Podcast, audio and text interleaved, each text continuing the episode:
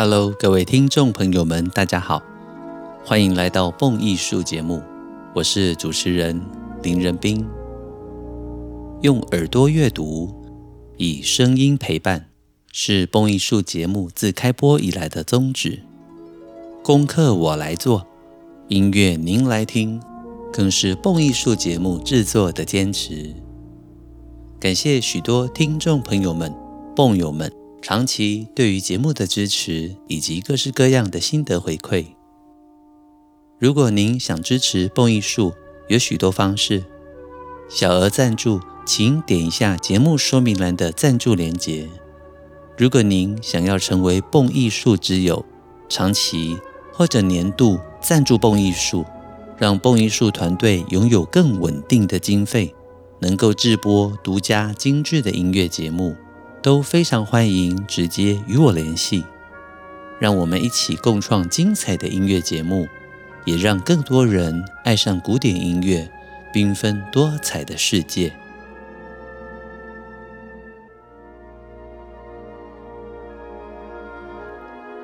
最近到了一趟魏武营，五烟来开杠，介绍歌剧的历史以及许多精彩的内部故事。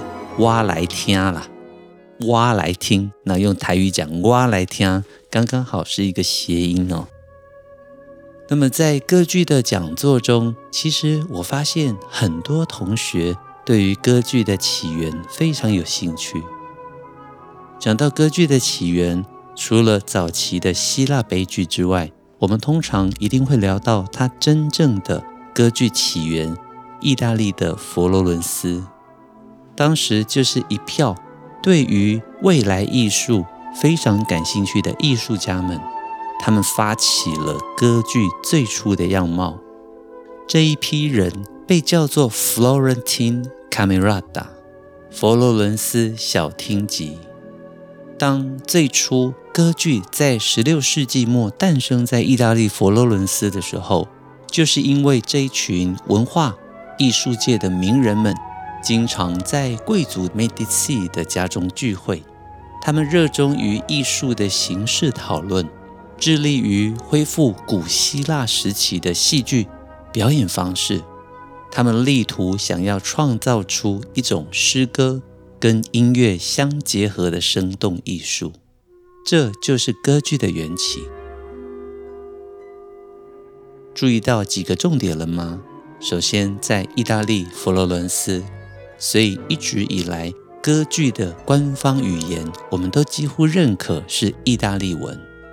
再来呢，他们致力于复兴古希腊时期的戏剧表演方式。所以我就提出一个问题了：为什么是古希腊呢？各位还记得前几年看阿布宽所主演的《罗马浴场》这部电影吗？在这里面。阿布宽饰演的角色是一个留学于希腊的罗马古浴场的设计家，也就是说，在最早的古罗马时期，能够留学希腊，其实是能够让自己引以为傲的“我出国留学”的概念。在更早的时期，希腊的先知、哲学家们让希腊的盛名广为远播。所以，希腊的雅典甚至有世界的学校之称。在这样子的前提之下，我发现大家如果想要了解早期的歌剧，甚至早期的许多音乐文化，我们都应该要往古希腊时期，还有罗马神话前往一探究竟。所以今天我就想要在节目中跟大家聊一聊希腊跟罗马神话。算是一堂的入门欣赏概念的课程，我们且听且走。希腊跟罗马神话一向被认为是展现远古时代人类的思维方式跟感受。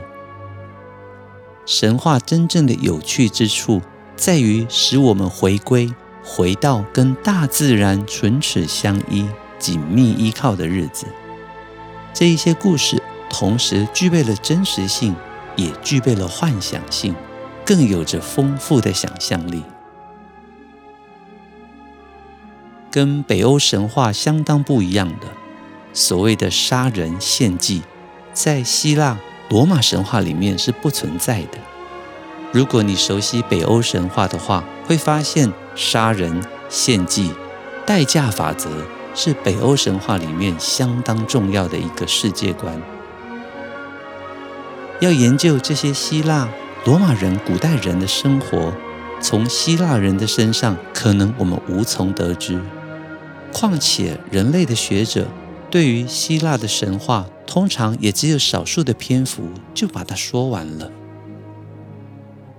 当然，如果我们仔细去环顾希腊文化，也会发现，在这里面有很多最原始人性的污秽，甚至丑恶、残暴、野蛮的过程。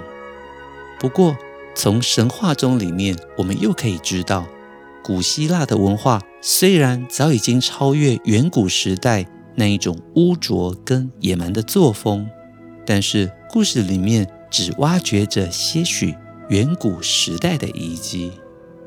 对于希腊最早的文字记录是《伊里亚德》，相传是最重要的史诗诗人荷马的作品。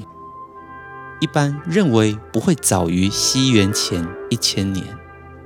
希腊神话里面对于希腊的祖先们的真面目有着相当清楚的描述。大家经常会谈论所谓的希腊奇迹，意思就是指在觉醒之后的新生。旧的事物消失了，一切都成为崭新的、全新的开始。至于究竟发生的原因、时间，我们仍旧一无所悉，只晓得在希腊诗人之间产生了一个新的共识。这些是前人们所没有想过的，但是却一直留存到了现代。在希腊文化风光的时候，人类是宇宙的中心，也是宇宙中最重要的领导者。这是思想上面的一大改变。在此之前，人类根本就是被大自然所控制的。在希腊文化中，人类才终于体会到生存的重要性。希腊人按照自己的条件来创造神灵，属于破天荒的第一遭。在从前的神奇之中，根本没有所谓的具体形象。在古埃及，一座巨大无比的雕像，可能跟庙里面的大柱子一样的大，但是只是一块大石头，一看。就知道是故意做成一个不像人的形体，即使我们发挥高度的想象力，也没有办法赋予这一个不像人的形体的石头生命力。再来，可能就是一些外形硬邦邦的猫头女神像，让人看得不寒而栗。再来，可能就是神秘诡异的狮身人面像，这跟大自然造物。似乎背道而驰。美索不达米亚平原充斥着人不像人、动物不像动物的一些浮雕，有鸟头人身像、鸟头狮子像，甚至长有翅膀的狮子或者人物。在那个时候，艺术家们一心想要创造着他们心中的形象，虽然非常有幻想力。但是似乎太不真实了。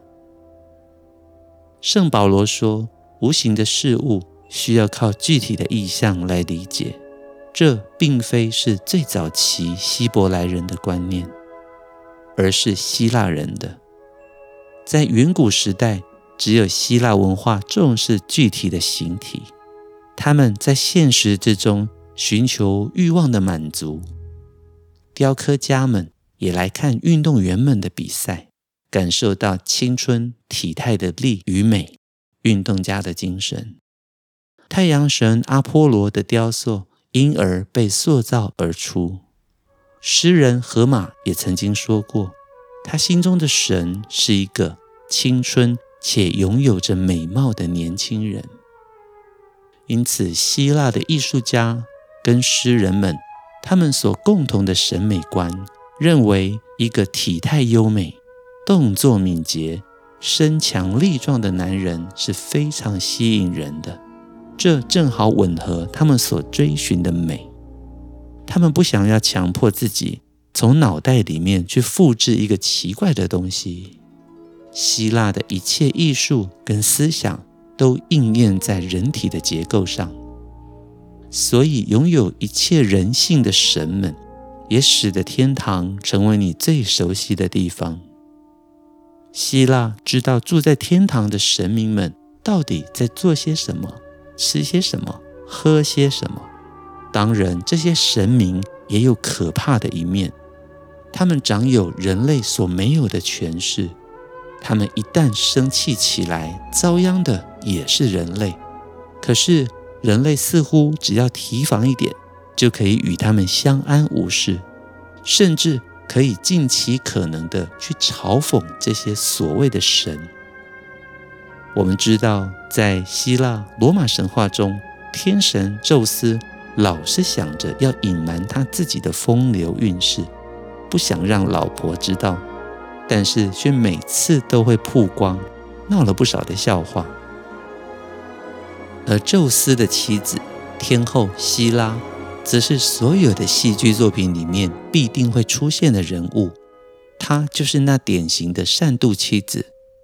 不时地设计如何破坏丈夫宙斯的偷心，让情敌出糗。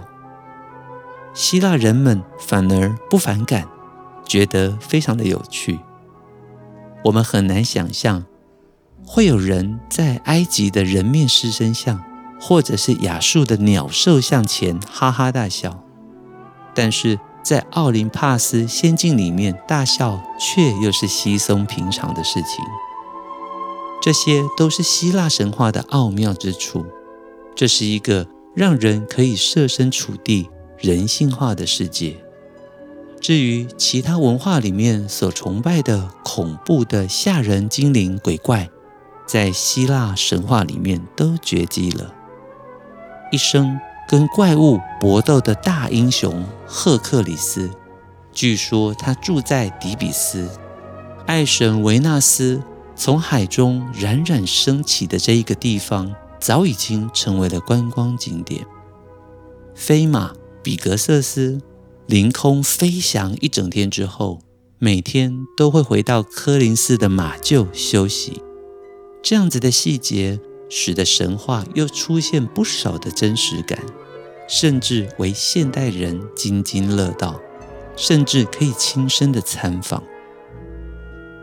古希腊、罗马神话里容不下一些吓人的跟非理性的东西，所以像是巫术基本是不存在的。近代在欧洲还有美洲所兴起的吸血鬼文化、巫婆的文化，在这样子的世界观里面根本没有立足点。在希腊罗马神话中，西奇跟梅蒂亚是唯二的女巫。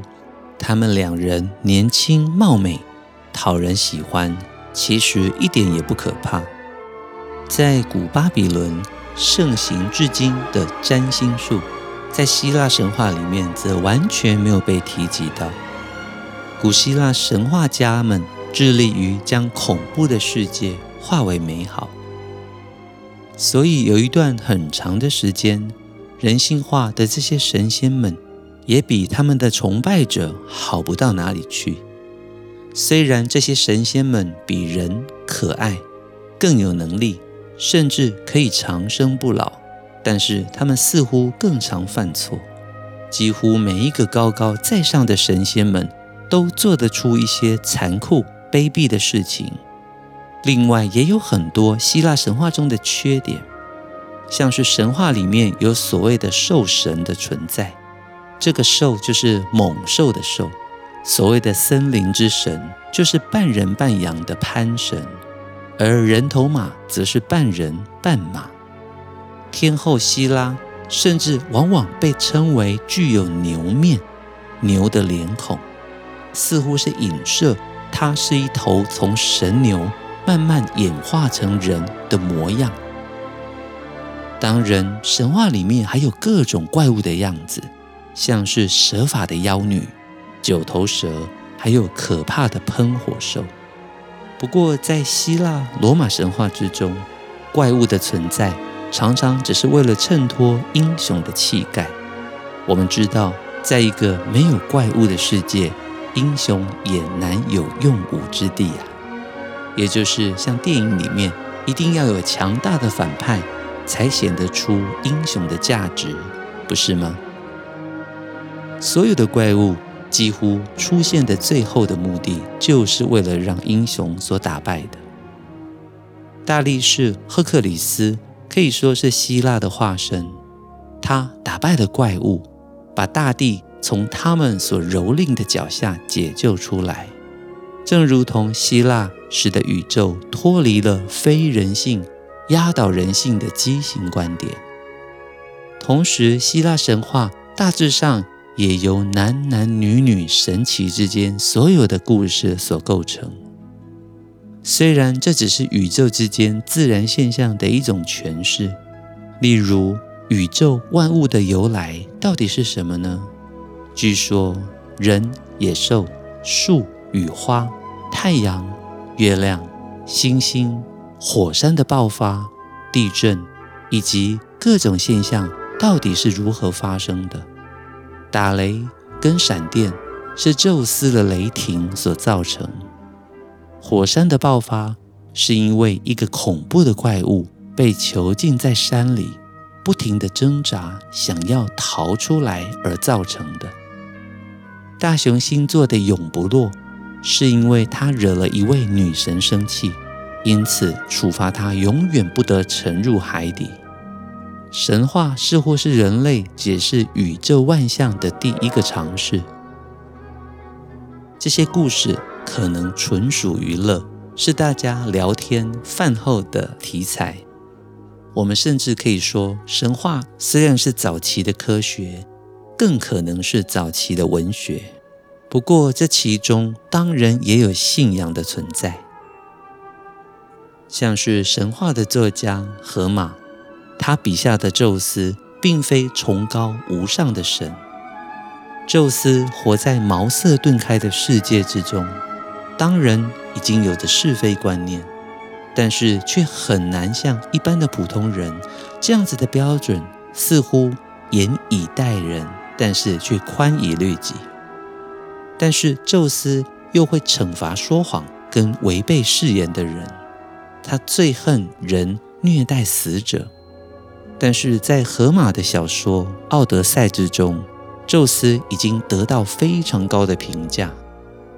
在书中的养猪户说，穷人跟异乡人都是宙斯派来的，不肯帮助他们的人，等于犯了宙斯的戒律。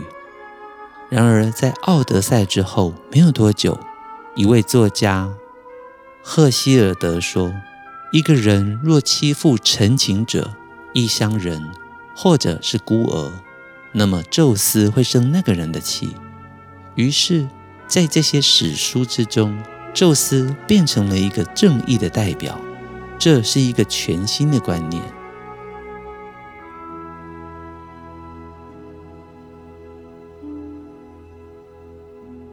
人类一天比一天明白自己的需求，并且知道可以在我们所崇拜的神明身上要求一些什么，所以在好色的宙斯。胆小的宙斯，还有滑稽的宙斯背后，正义的宙斯产生了。这样子的宙斯形象逐渐取代其他的面貌，最后占据了整个舞台。在西元两世纪的时候，作家狄奥克里索斯坦他认为，我们的宙斯赐予每一个人好礼物的神明，人类的天赋救世主。跟守护神，《奥德赛》里面也曾经提到，宙斯是全人类渴望的神。甚至在几百年之后，亚里斯多德写下了人类努力争取的美德。从这一些早期的神学家以降，希腊人就一直拥有神性跟美德的认知。他们对于这些特质的渴望太强了，总是努力不懈地想要看清楚。最后，这位代表着雷霆跟闪电的神明，最终成为了宇宙的天赋。希腊最伟大的抒情诗人品达，他在西元前六世纪末开始写作。他以诗词歌赋的形式来赞美希腊国家大庆典中比赛胜利的人。每一首诗里面都提到了神话，在神话的部分，品达的重要性甚至不下于先前提到的赫西尔德。在罗马的作家中，维吉尔则遥遥领先，他也不相信神话的存在。但是他却能够从中发掘人性，赋予神话人物全新的生命，这更是希腊的悲剧家之后无人能够达到的成就。经过了前面一个概念式的导读，我们可以知道，在人类的文明之中，希腊、罗马神话所有的故事叙事可以说是想象力。以及文明的发源点，从这里呼应我们所刚刚聊到的歌剧的缘起，您就会发现，为什么在歌剧缘起的佛罗伦斯小亭集，他们坚持要复兴希腊悲剧，就是因为在他们的心中，希腊神话、罗马神话的舞台，正是他们所向往的，而能够复兴、复苏。这一切更是他们心中所认为的美好。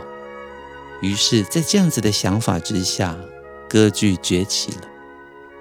在我们现代想要在当代认识当代的文化，永远是最快速方便的。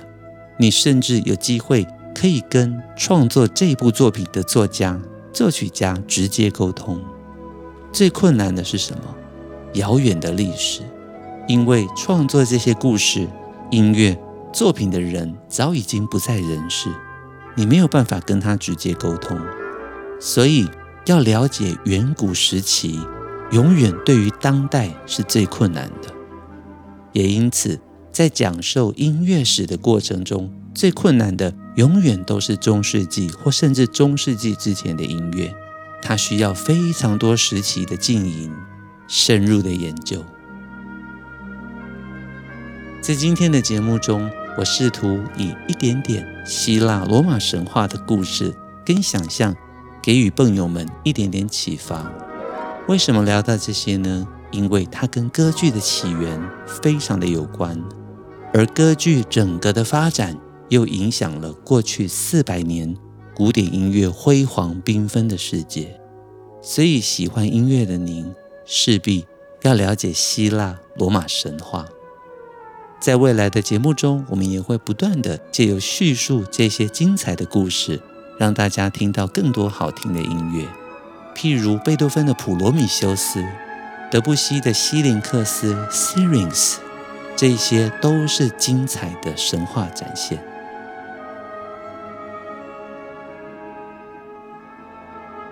非常快的，今天的节目已经接近尾声了。大家听我这样子，好像说故事一样，我们就一边听，一边在心里面产生缤纷多彩的世界。蹦艺术的精彩内容，经得起时间的考验，更值得您一听再听，反复回味。